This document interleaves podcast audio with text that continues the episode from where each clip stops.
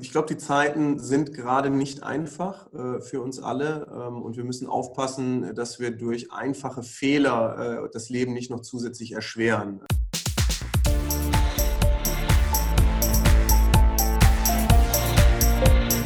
Plaudertaschen, der Podcast von Robin und Patrick über das Banking von morgen. Ja, herzlich willkommen zu einer neuen Ausgabe des Plaudertaschen-Podcasts. Ähm, heute natürlich wieder an meiner Seite Patrick. Hi, ich grüße euch. Und wir haben ähm, wieder ein spannendes Thema heute und, es geht, und zwar geht es um das Thema Cybersicherheit. Und wir haben uns da, weil wir, weil wir beide, sag mal, weniger Ahnung ja davon haben und eher auch Nutzer sind, ähm, einen Gast eingeladen, und zwar Richard Renner. Ähm, er ist ähm, Gründer und Geschäftsführer Nee, ist Geschäftsführer der, des, des Berliner Startups Perseus und Experte für Cybersicherheit. Und Richard war vor der Gründung von Perseus ähm, unter anderem beim Berliner Company Builder FinLeap tätig. Ähm, was genau ein Company Builder ist und so weiter, das werden wir dann später nochmal vertiefen. Aber ich würde sagen, wir steigen direkt ein. Herzlich willkommen, Richard. Ja, schön, dass ich hier sein kann mit euch. Ganz, ganz liebe Grüße aus Berlin. Ja, schön, dass du dabei bist. Geht's dir denn gut? Erstmal die wichtigste Frage vorab. Absolut. Ähm, natürlich äh, ist die aktuelle Zeit äh, und die Umstellung der ganzen Arbeitsweisen und so weiter äh, auch hier nicht spurlos an uns vorübergegangen. Ähm, aber als Digitalunternehmen ähm, fiel uns das relativ einfach. Ähm, das heißt, die Kollegen sind alle mit Laptops ausgestattet. Ähm, wir haben Kollegen in In Indien sitzen, aus Brasilien, also wir sind Remote-Arbeiten sowieso gewohnt gewesen. Von daher ging das relativ reibungslos. Ich selber bin trotzdem zwischendurch immer gerne auch mal im Büro.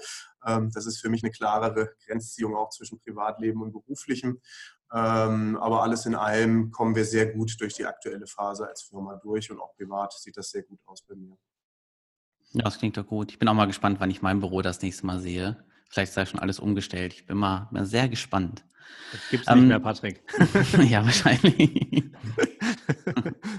Ja, Roman hat es ja eben schon mal angesprochen. Wir wollen heute über, über Perseus sprechen, über dein Unternehmen. Und ähm, vielleicht äh, als Einstieg, äh, damit wir auch eine Grundlage haben, ähm, worüber wir am besten sprechen können, ähm, die Frage, was macht ihr bei Perseus denn eigentlich und ja, mit welcher Motivation tretet ihr auch an? Mhm. Perseus ist zweitausendsiebzehn gegründet worden äh, als Teil der FinLeap-Gruppe ähm, und es ging ab Tag eins ähm, um äh, I T-Sicherheit und Informationssicherheit und Datenschutz. Ähm, mit der zunehmenden Digitalisierung, ähm, die ja inzwischen auch jetzt durch Corona nochmal einen massiven Boost bekommen hat, ähm, gibt es nicht nur Vernetzung im positiven Sinne, sondern auch für Angreifer unheimliche Möglichkeiten, sich in Unternehmen einzuschleichen, Daten zu stehlen, zu manipulieren, Erpressungen entsprechend durchzuführen. Und da möchten wir einen Gegenpol bilden. Die, die, die Wirtschaft braucht Sicherheit. Und da wollen wir einfach helfen, sowohl auf der technischen als auch auf der menschlichen Ebene Unternehmen zu unterstützen. Ich glaube, gerade der Faktor Mensch in der Sicherheitsarchitektur ist sehr vernachlässigt worden viele Jahre. Und da bieten wir ein Angebot für mittelständische Unternehmen, wie wir, wie wir Verhalten verändern, sodass in digitalen Zeiten das Angreifern nicht so leicht gemacht wird. Das heißt, als Zielgruppe, du hattest es ja ganz kurz angesprochen, sprecht ihr ähm, wen genau an? Also was ist so eure, eure, ähm, ja, eure Zielgruppe im, ähm, im Angebot? Es geht ganz klar äh, um Unternehmen ähm, und dabei um Unternehmen, ähm, die selber nicht die Ressourcen haben oder auch nicht die Kapazitäten haben, eigene große Sicherheitseinheiten aufzubauen. Also wir verstehen uns so ein Stück weit als ein Information Security Officer as a Service oder Cyber Security Officer as a Service. Also wir möchten all die Aufgaben, die sonst ähm, der Sicherheitsbereich übernimmt, für die Unternehmen managen und das als digitale Plattform ähm, und sprechen da Unternehmen bis zweitausend bis dreitausend Mitarbeitern an. Ähm, die Grenze nach oben ist natürlich fließend. Ähm, wir sind aber auch für Kleinstunternehmen, äh, ich sag mal klassischer Friseur oder ein Einzelhändler, ähm, sind wir auch verfügbar, weil wir halt äh, entsprechend digitales Angebot sind. Ähm, und von daher, ich sag mal, einfach äh, uns in alle Geschäftsabläufe dann der Kunden auch integrieren können. Das heißt also, es sind auch nicht nur Unternehmen, die also auch schon, also es sind auch Unternehmen, die Sicherheitsbeauftragte schon haben und Sicherheitsabteilungen. Wenn ihr jetzt zweitausend, dreitausend äh, Mann-Unternehmen anspricht, die werden ja auch ja, Abteilungen dafür haben. Ähm, unterstützt ihr die dann? Weil wenn du jetzt sagst, Friseure und, und kleinere Ein-Mann-Betriebe, die werden ja wahrscheinlich gar nicht so auf diesem Bereich haben. Da müsst ihr ja wahrscheinlich das, das komplette Paket dann machen. Ja, also die, mit zunehmender Größe äh, steigt natürlich auch die Professionalität in den Unternehmen. Ähm, generell ist das Security-Thema, ähm, unterliegt aber natürlich immer starken Budgetrestriktionen. Das heißt, häufig sind selbst bei großen Unternehmen die Security-Bereiche äh, relativ klein aufgestellt. Äh, rein, wenn man jetzt mal auf die Anzahl der Leute schaut äh, und was die für eine Bandbreite an Themen bewegen sollen.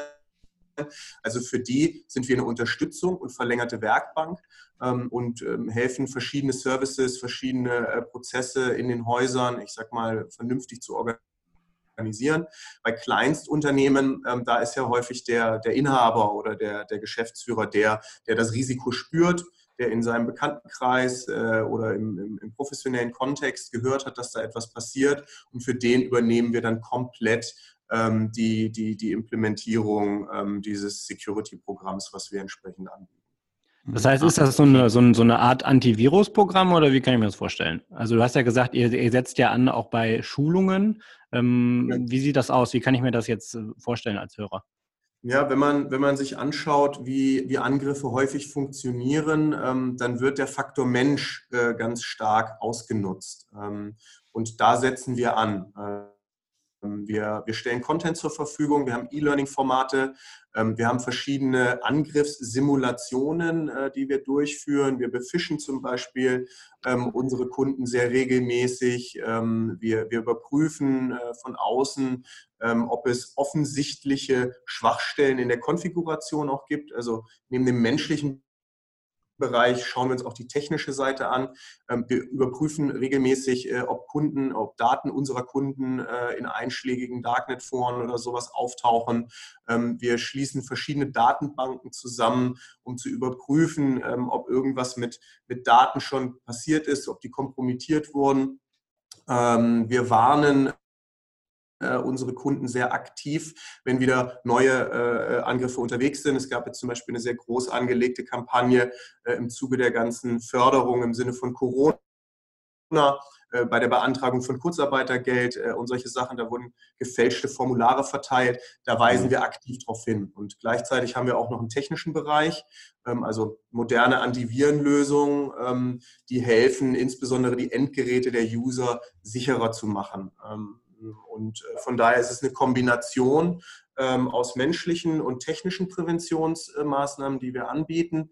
Ähm, wir lassen die Kunden aber auch im Schadenfall nicht alleine. Ähm, also wenn ein Schaden passiert, und das kann leider selbst bei bester Prävention passieren, ähm, dann bieten wir eine Hotline an, wo Experten verfügbar sind, ähm, die helfen, den Schaden klein zu halten und dann auch den Schaden zu reparieren.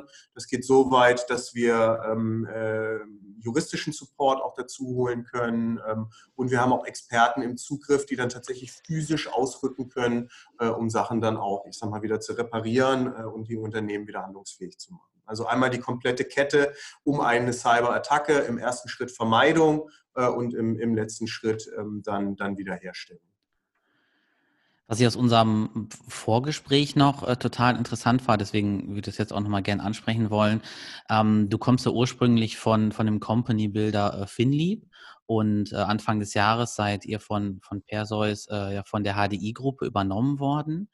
Ähm, da habe ich zwei Fragen zu. Und zwar einmal, ähm, FinLeap ist ja ein, ein Company Builder. Und es gibt ja aber auch viele noch Inkubatoren, also auch Fintech-Inkubatoren in Deutschland. Kannst du vielleicht ähm, für unsere Hörer mal, und ich glaube, da ist für mich und für Robin auch noch was Interessantes dabei, vielleicht mal so den Unterschied erklären zwischen Company Builder und Fintech-Inkubator? Kann ich gerne probieren. Ein Inkubator gründet in der Regel oder finanziert innovative Geschäftsmodelle mit dem Ziel, diese sehr schnell über einen Exit zu Geld zu machen. Also das ist in der Anfangsphase von, von, von Geschäftsmodellen, stehen die Inkubatoren mit Geld und Netzwerk bereit. Und so wie, ich sag mal, das Baby etwas laufen kann, wird es dann aber in der Regel veräußert. Ein Company Builder geht das Ganze deutlich langfristiger an. Auch da steht der Ideenprozess ganz vorne, die Finanzierung, die Gründung, das Setup der Firma. Es wird da aber eine langfristigere Strategie mitverfolgt. FinLeap selber ist ja in der Finanzdienstleistungsindustrie in verschiedenen Segmenten unterwegs. Und die Gründungen, die, die, die da im Portfolio sind, befeuern sich gegenseitig. Sind das Banktechnologien, sind das Vertriebstools, sind das, sind das verschiedene andere technologische Elemente, die man in der Finanzdienstleistungsindustrie braucht.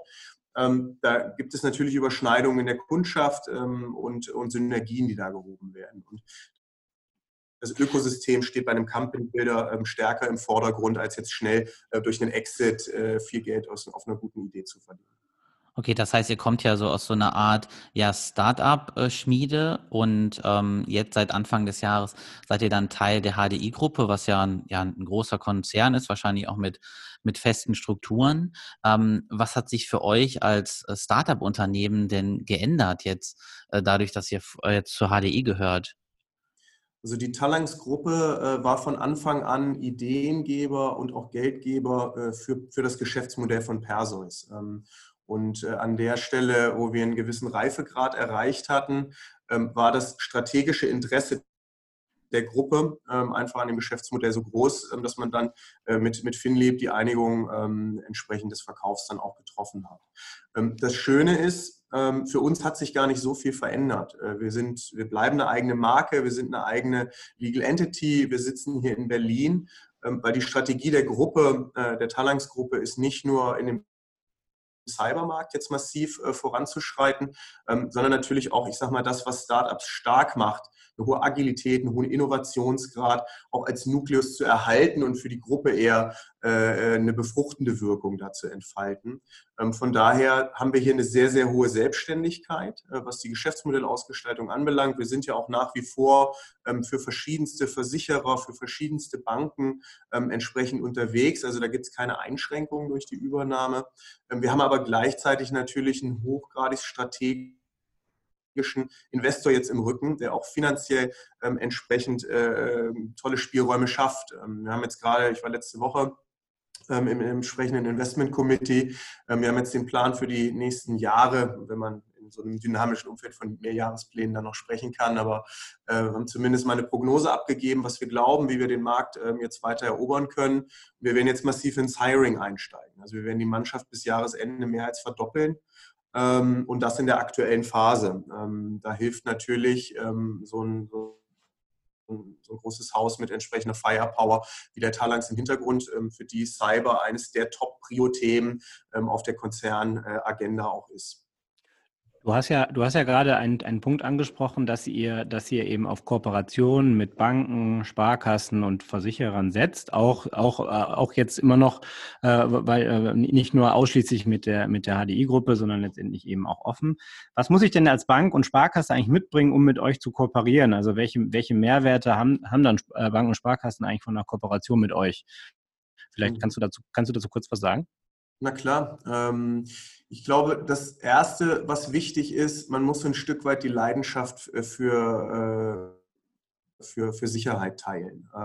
Es ist für mich nicht nur ein Geschäftsmodell, sondern es hat einen gewissen gesellschaftlichen Impact. Wenn man sich anschaut, wie Angreifer agieren, wie schamlos teilweise Angreifer auch agieren, wie Krankenhäuser jetzt in der Corona-Krise angegriffen wurden und sowas, dann hat das einen gesellschaftlichen Impact, ob wir das Thema gut hinbekommen oder nicht. Von daher, diese Vision zu teilen, ist, glaube ich, ein sehr, sehr wichtiges Einstiegskriterium. Und da sind ja die Sparkassen, die auch als Partner des Mittelstandes sich ganz stark positionieren, die das Rückgrat der deutschen Wirtschaft auch mit schützen und servisieren wollen, glaube ich, ist dann, ist dann sehr, sehr harmonischer Partner, was so, was so die gemeinsame Vision anbelangt. Rein von der technischen Fragestellung können wir uns mit allen Banken oder auch mit Versicherern sehr schnell integrieren. Also die Plattform, die wir aufgebaut haben, ist nicht nur sehr skalierbar in Richtung Kunden, sondern ist auch sehr skalierbar und flexibel in Richtung der Vertriebspartner und Kooperationspartner. Von daher sind da grundsätzlich alle Banken, alle Versicherer als Kooperationspartner denkbar. Was ist der Mehrwert, den, den, den Vertriebspartner und Kooperationspartner von uns erhält? Ich glaube, gerade die Finanzdienstleistungsthemen repositionieren sich ja gerade ein Stück weit. Äh, im Versicherungsumfeld geht es nu, nicht mehr nur noch um die Police und das Risiko zum Versicherer zu transferieren, sondern es geht ganz stark um, um Beratung, um Risk-Management. Ähm, im Bankenumfeld, auch da sind die klassischen Bankdienstleistungen, ein Konto zur Verfügung zu stellen, Zahlungsverkehr und so weiter äh, zur Verfügung zu stellen. Das ist, glaube ich, inzwischen auf einem guten Standard äh, weit verbreitet verfügbar. Aber auch die Banken wollen ja mehr als das. Sie wollen sich ja als Partner positionieren in den relevanten Themen für die Unternehmen. Und da sind natürlich Angebote, die auch helfen, das eigene Kerngeschäft, sage ich mal, zu beschützen und die, die helfen, sich dann noch breiter zu positionieren. Beyond Banking ist ja, glaube ich, ein Begriff, der auch in, in aller Munde ist in der Bankenszene. Da sind wir einfach, glaube ich, thematisch sehr, sehr gut geeignet und sichere Kunden helfen natürlich auch Kreditausfälle, Firmenschließungen, Insolvenzen und sowas auch zu vermeiden. Also es hilft auch, das eigene Portfolio sicherer zu machen und sich entsprechend da positiv zu positionieren als jemand, der mehr als nur die klassische Bankdienstleistung dann auch anbietet. Also ich kann das, ich kann das nur unterstützen. Ich muss an der Stelle natürlich auch einen kleinen Disclaimer einbauen. Wir ähm, kooperieren mit der Stadtsparkasse Düsseldorf.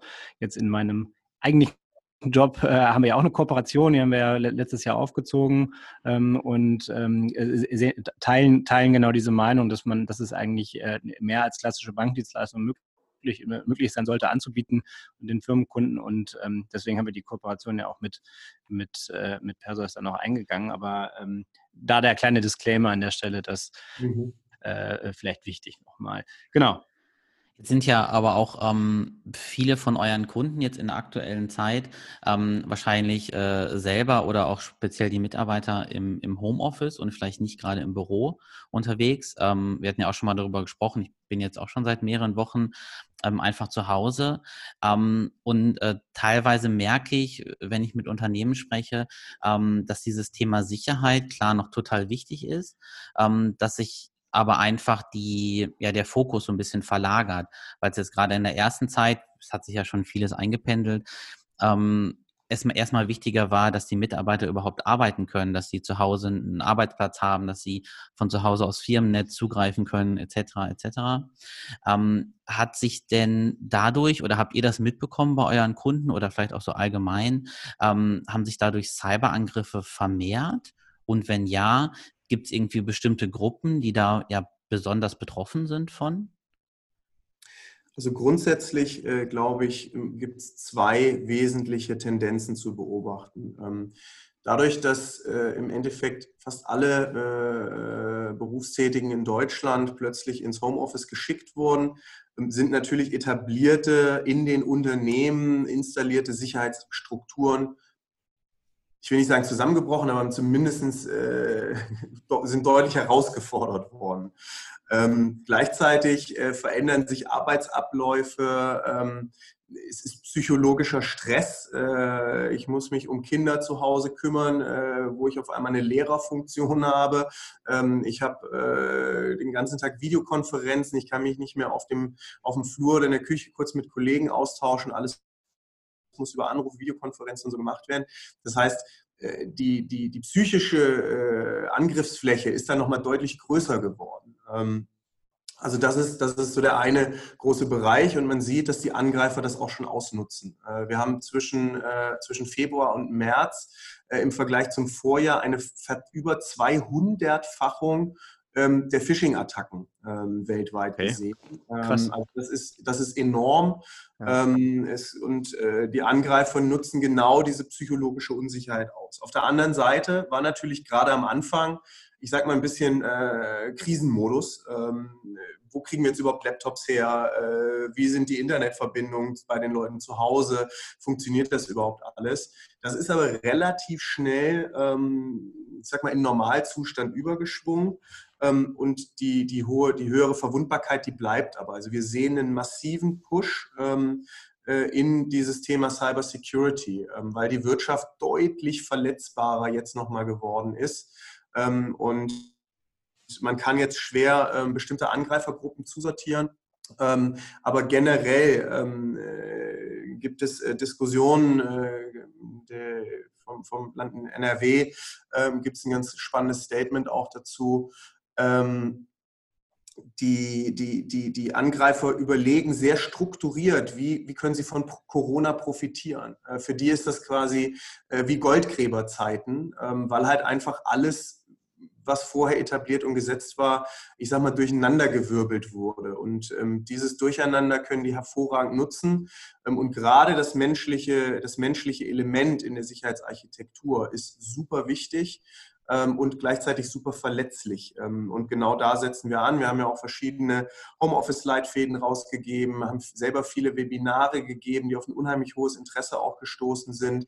Also das Thema hat einen regelrechten Boom erfahren dadurch, also Digitalisierung generell und die damit einhergehenden Sicherheitsfragestellungen. Von daher, wir sind da momentan, profitieren wir davon. Wie natürlich der gesamtwirtschaftliche Effekt sich auswirkt. Also auch Unternehmen werden auch Insolvenz noch ganz massiv anmelden, befürchte ich zumindest in den nächsten Monaten. Wir gehen aber davon aus, dass das deutlich überkompensiert wird, weil der Rest sich massiv intensiver mit dem Thema beschäftigen werden muss. Ja, also ich glaube, das sind genau die Punkte, die du genannt hast, dass man sagt, naja, ich äh, muss jetzt erstmal gucken, dass ich, dass das irgendwie alles funktioniert, jetzt auch mit dem Homeoffice und so weiter und dass man dann eben, dass man dann aber relativ schnell sagt, okay, wie kriege ich das eigentlich sicher, ne? Ich glaube, das ist total normal, aber dieses äh, zweihundertfachung, das ist natürlich schon krass, hätte ich jetzt auch tatsächlich gar nicht so gedacht. Ähm, ja, wir sind auch schon... Auch schon gut am Ende.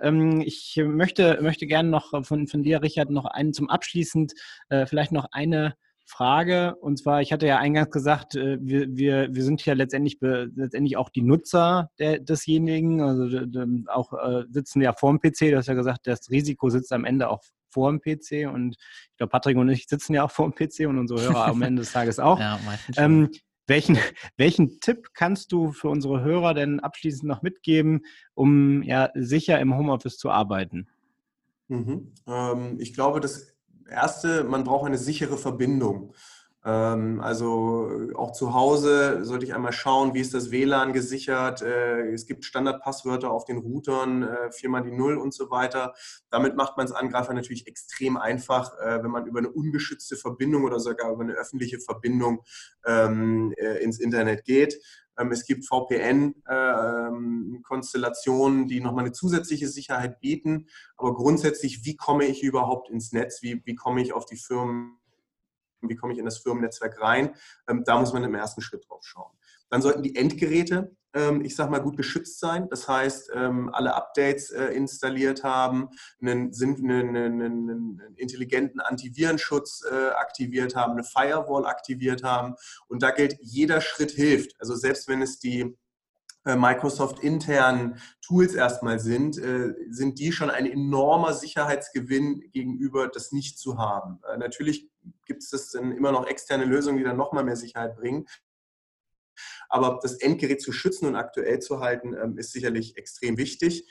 Und der letzte Punkt ist kein technischer, sondern ein, ein verhaltensmenschlicher äh, Punkt quasi, misstrauisch sein. Wenn ich unerwartete E-Mails bekomme, wenn ich E-Mails mit Anhängen bekomme, wenn ich Zahlungsaufforderungen, Hilfegesuche oder all solche Themen kriege, nicht direkt nur der E-Mail vertrauen, sondern versuchen, einen Kanal zu finden. Kann ich den, der, der mir das geschickt hat, kann ich den nochmal anrufen? Kann ich dem nochmal eine S M S schicken? Gibt es irgendeinen anderen Kanal, als über den die Nachricht kam, um zu überprüfen, ob das wirklich echt ist? Und bei der Installation von Dateianhängen oder Klicken von Anhängen natürlich auch super, super vorsichtig sein. Weil in der Regel schickt man keine Exen, also ausführbare Dateien per Mail. Da, da muss man schon sehr, sehr aufpassen, dass man da niemanden auf den Leim geht. Es waren nochmal äh, sehr, sehr gute Hinweise. Ich glaube, bei dem, bei dem einen oder anderen muss ich auch nochmal im, im Nachgang überlegen, ob ich das alles so schon gemacht habe oder eingerichtet habe. Ich glaube, ich auch. Ich kann dann Experten vermitteln. Der kann da gerne mit. Sehr gut. Ja, vielen Dank, äh, Richard, ähm, für deine Zeit, dass du mit uns geplaudert hast. Ähm, für mich war es sehr aufschlussreich. Ähm, hat auch Spaß gemacht mit euch beiden wieder. Ähm, uns bleibt nur weiterhin zu sagen, ja, äh, bleibt gesund jetzt in dieser Zeit und ja, freut euch auf die nächsten Folgen. Und ähm, ja, ich würde vielleicht nochmal für die Abschlussworte, wenn du noch etwas loswerden möchtest, Richard, nochmal an dich übergeben. Ähm, ich glaube, die Zeiten sind gerade nicht einfach äh, für uns alle ähm, und wir müssen aufpassen, dass wir durch einfache Fehler äh, das Leben nicht noch zusätzlich erschweren. Ähm, und die Angreifer sind momentan ganz massiv unterwegs.